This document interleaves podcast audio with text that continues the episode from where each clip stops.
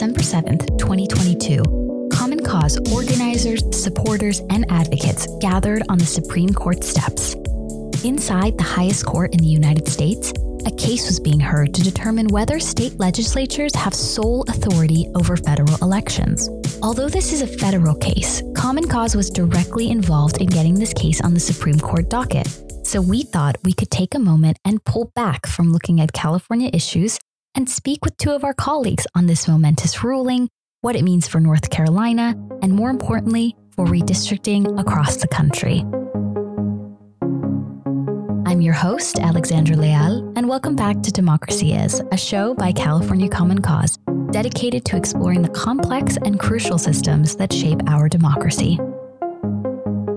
In Season 1, Democracy Is produced a 2-episode series on redistricting and gerrymandering, so if you haven't listened to those episodes yet, they will give you all the background you need to better understand the circumstances that led to Moore v. Harper.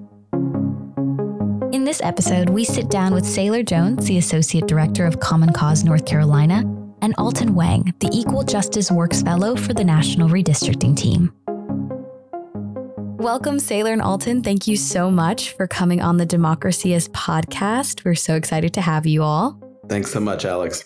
So obviously, Moore v. Harper. I mean, wow, what a case. But a lot of our listeners might not be familiar with how this even got to the Supreme Court. So I'm wondering, during the 2020 redistricting cycle, what happened in North Carolina that set Moore v. Harper into motion?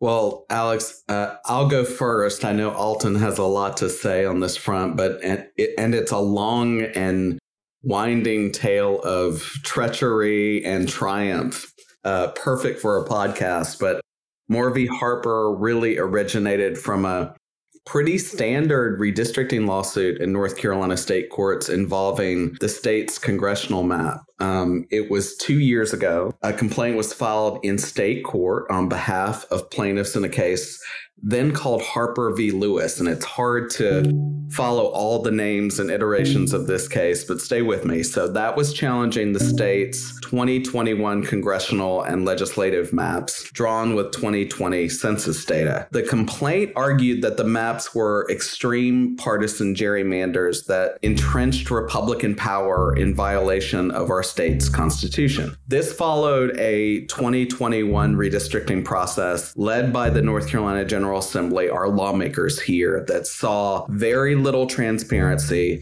very few opportunities for genuine public input, and what we believe was a total failure to review racial data important to protecting districts serving communities of color.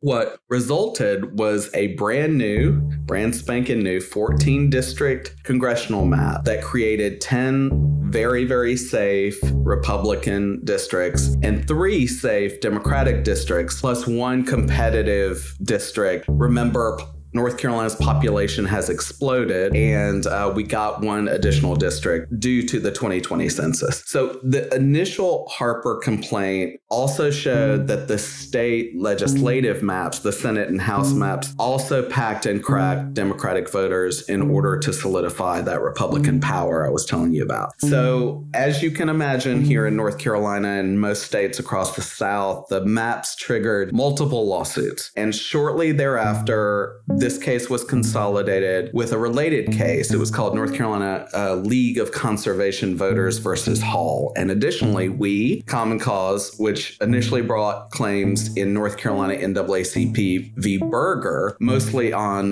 racial discrimination grounds for those maps, intervened as plaintiffs as well. So after a trial that was held in January 2022, the trial court ruled that there was no intentional racial discrimination and that partisan gerrymandering claims are non-justiciable. It's very hard to say, lawyers speak, for not suitable for North Carolina courts to rule on, and upheld the maps. But we immediately appealed this case.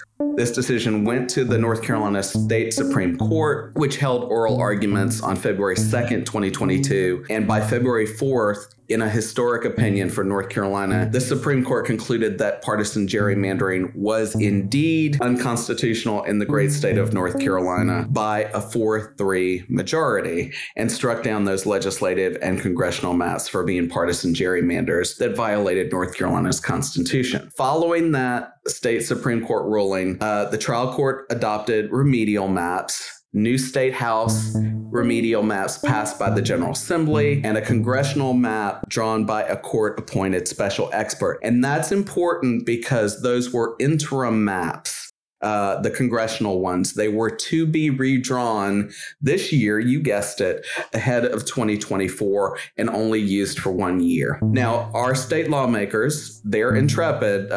They were unhappy with this ruling and the remedial maps that followed. So North Carolina Republicans filed an emergency application to the U.S. Supreme Court to replace the remedial map with their own, arguing the state court system could not mandate this type of congressional redistricting. Now, the Supreme Court turned them down that time around, and the congressional map stayed for the 2022 elections. But on June 30th, 2022, the U.S. Supreme Court agreed to hear the case in full. That would become Moore v. Harper and send us down the path that many people know now in fighting the independent state legislature theory and North Carolina Republicans' attempts to have unfettered power, not simply over that congressional map making, but over federal election rules altogether. And that kind of brings us to the present day.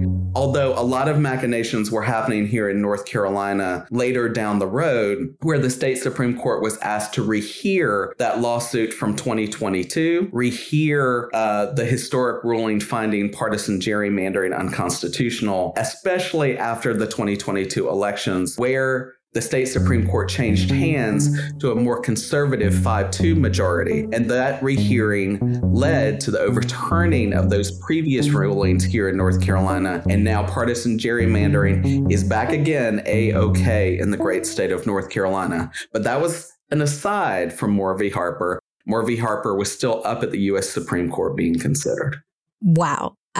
Yes, definitely a twist and turn tale. So I'm wondering, when did Common Cause North Carolina and the National Redistricting Team get involved with this case? And why did you all, specifically, I guess, to Alton, why did the National Redistricting Team see this as such a monumentous case? Well, North Carolina has long been a source of both excitement, frustration, and also ongoing activity when it comes to the redistricting fight for Common Cause. Sailor and the Common Cause North Carolina team have been waging this battle on the ground for many years now. And we've had other cases come up through the courts in North Carolina. One of our recent cases, famously before the United States Supreme Court, Common Cause v. Rucho. A lot of this work really impacts other states. What happens in the redistricting landscape of one state can very much impact the redistricting landscape of another state, which is why we are involved. And, we support all of our state organizations and state leaders when they go through any redistricting challenge, any redistricting fight, but especially in cases like these, what we see is not only an instance where we are trying to defend fair maps in North Carolina, but we're also trying to make sure that we can still do that in states across the country, because the threats that the other side were bringing up in Moore v. Harper would have completely decimated our ability to protect maps in any state if we allowed them to win. So, that's a big part of our partnership with the North Carolina team, and of course, with other stakeholders and other groups on the ground, because we knew that what's at stake here wasn't just impacting North Carolina, it's also impacting every state in this country. That definitely makes sense. Thank you, Alton. So how did this case end up going to the Supreme Court? Well, I'll take a stab here first, and I know Sailor will certainly jump in.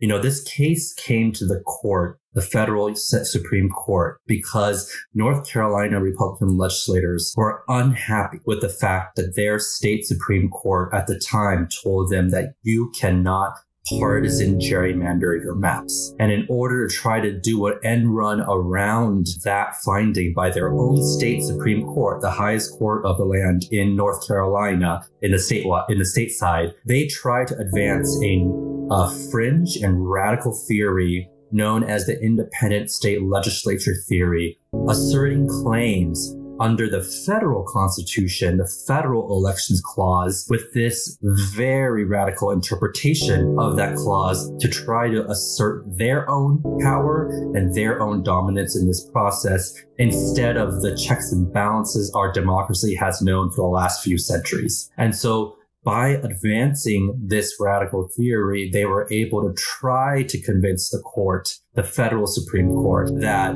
this ruling by the state Supreme Court cannot stand, that this is not allowable because the power, according to them and according to this fringe theory, should be in the hands of only the state legislature, which of course is an absolute ridiculous thing for any civics course anybody in this country would have ever taken knows that that's an absolutely ridiculous statement to make. And yet the court entertained this theory and entertained this argument when they decided to take the case. And so that's how they got to the court, based on this kind of novel reading of the federal constitution in order to back up their own claims.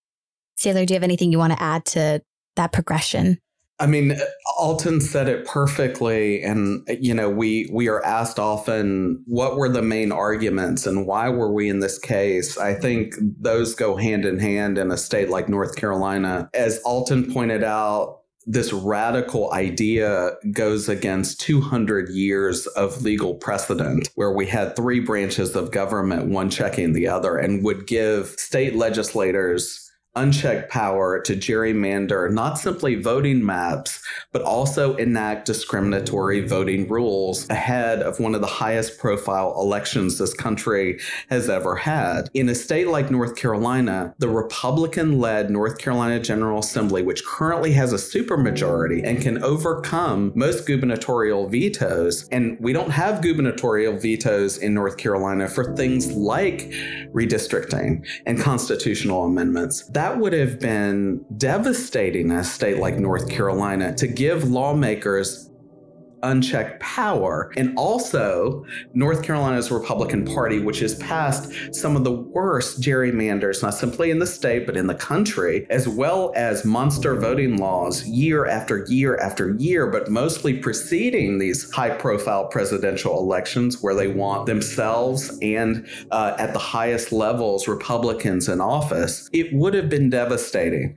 And if they had unchecked power where no state court could check them on federal elections, devastating not simply for North Carolina, but for states across the nation that have that same authoritarian control. So you can imagine in this environment, as Alton was pointing out, for states like North Carolina to have that would mean erasing, in many ways, the courts and the executive branch from processes that have long protected North Carolinians from these devastating laws. So the independent state legislature theory, the argument against it, was that the main argument that was brought in this SCOTUS case? Certainly was. You know, what we really argued and what all of us, and when I say all of us, us does not just include Common Cause and the other parties in this case that were on our side. Us included conservative legal thinkers. Us included progressive activists.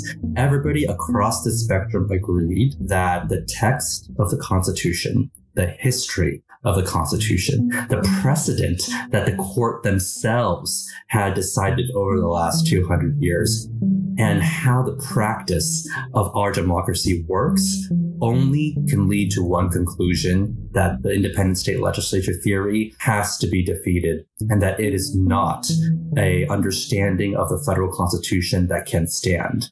And it's really interesting to note that there was so much unity across dozens of amicus briefs filed before the Supreme Court, across public appearances from conservative former judges to folks more on the progressive side, all arguing the same thing. Because what this fringe theory really is representing is a really radical idea to try to reshape our democracy for power's sake.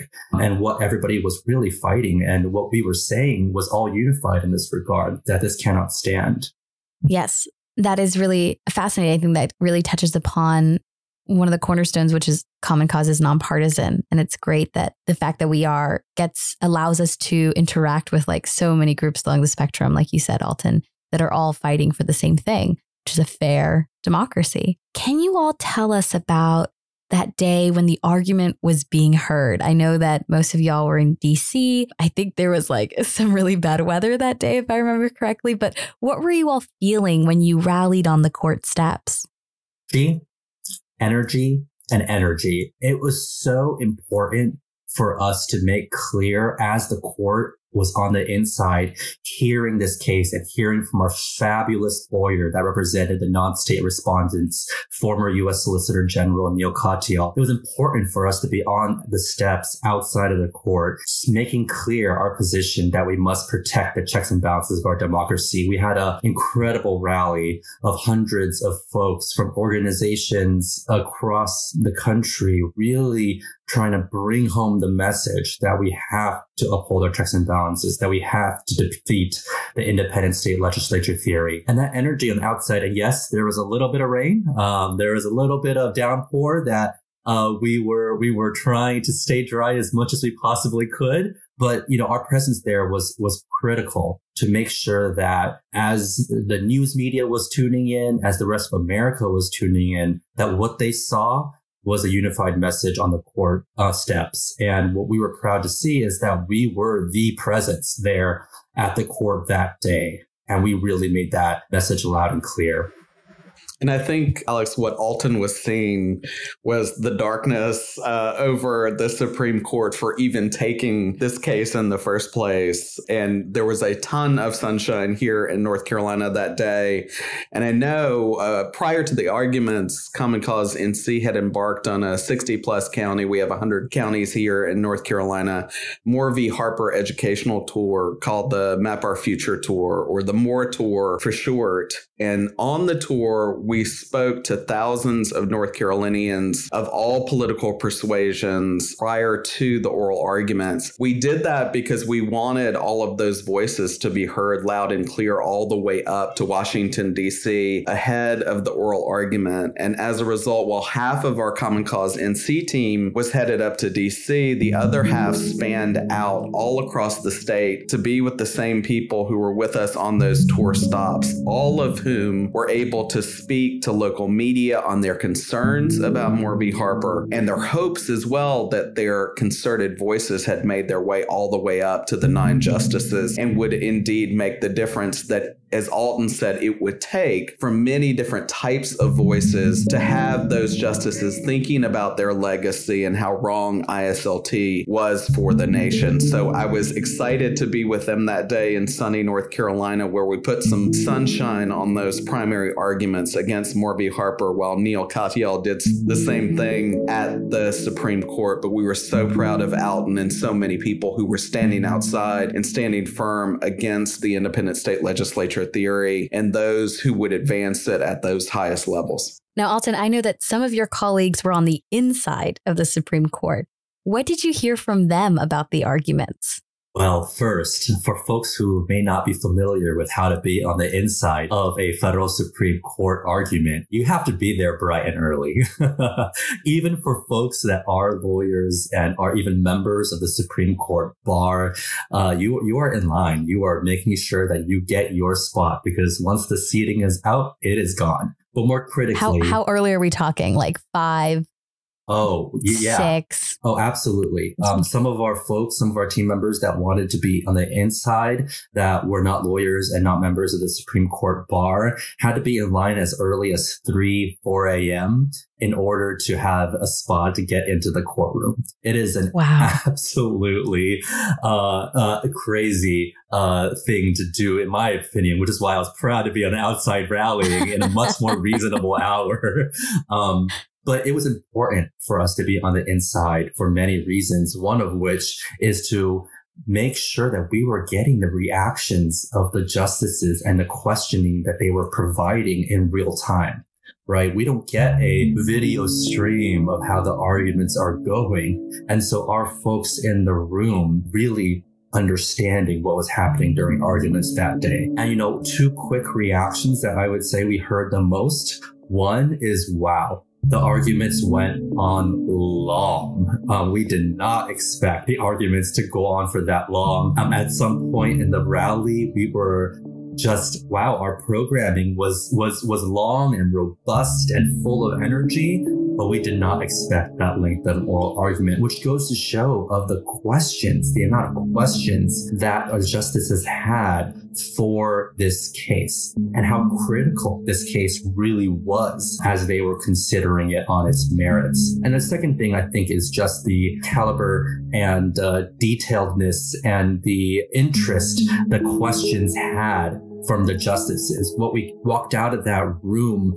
understanding is that there were a number of justices that had skepticism of any extreme version of independent state legislature theory. For instance, we certainly heard that from Amy Coney Barrett. We certainly heard that from the more liberal justices on the dais at the court. And that helped us understand not necessarily what they were going to rule, because you never know what their decision is going to be until it comes out. But what it did tell us is that there were serious doubts about an extreme version of this dangerous theory, and it helped us understand how to prepare moving forward. So flash forward, June 27th, 2023, at the time of this recording, less than a month ago, the decision comes out and the justices have ruled in Common Cause's and Becky Harper, who's the Harper and Moore versus Harper, favor.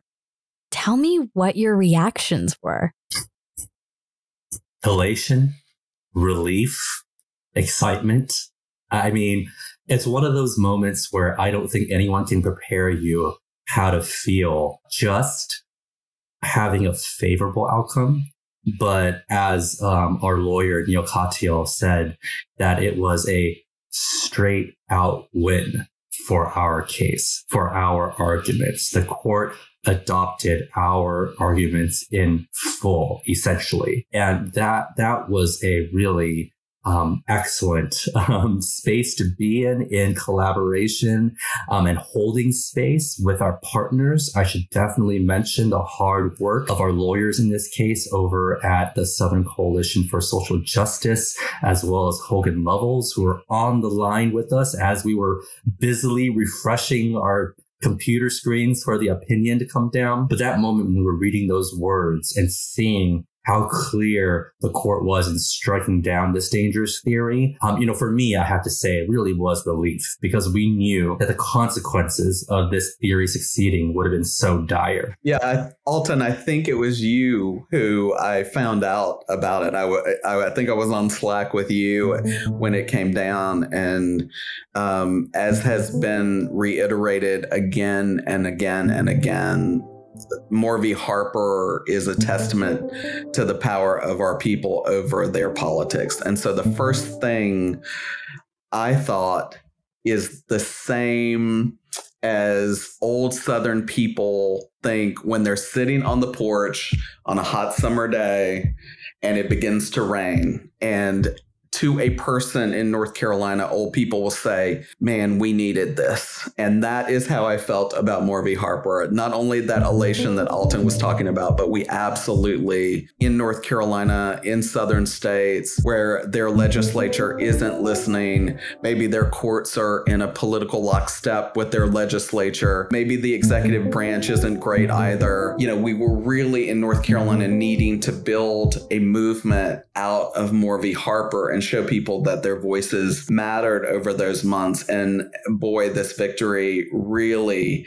gave them the wind in their sails and the wind at their backs to overcome a lot of what we're likely to see in terms of attacks on voting access and gerrymandering here in the state. But like Alton, elation is the best word to describe when you're just absolutely know you have the best arguments, but don't know if you're in the best environment for people to hear them. And like those old people on the porch, we desperately needed this in North Carolina and in so many states. And I, like Alton did, I want to give a shout out to our friends in Alabama as well. Those heroes made sure that we have the wind at our backs should racial gerrymandering come along too, and Allen v. Milligan. So two huge victories for voting rights coming out of the South and a 1-2 punch against those who would gerrymander our state and other states across the union. Sailor, Alton, thank you so much for joining us today. This was a really incredible interview, and it was amazing to hear about the work that's going on throughout the rest of the country. And we wish you the best of luck in this next redistricting cycle. Thank you so much. Thank you for listening to the Democracy Is podcast presented by California Common Cause. We hope you enjoyed our show and that you will join us for the next episode in season 2. Research, writing, and editing was done by our team, which includes Maya Chupkov, Pedro Hernandez, and myself, Alexandra Leal. Special thanks to Alton Wang and Sailor Jones for being on the podcast. If you'd like to learn more about the work California Common Cause does, how to get involved, or if you'd like to donate to our work or this podcast, please visit www.commoncause.org/California. On our website, you will also find a page dedicated to our podcast where you can learn more about the guests we've had on the show, additional resources, and read our show notes. You can also find us on Twitter, Instagram, Facebook, and TikTok. Thank you.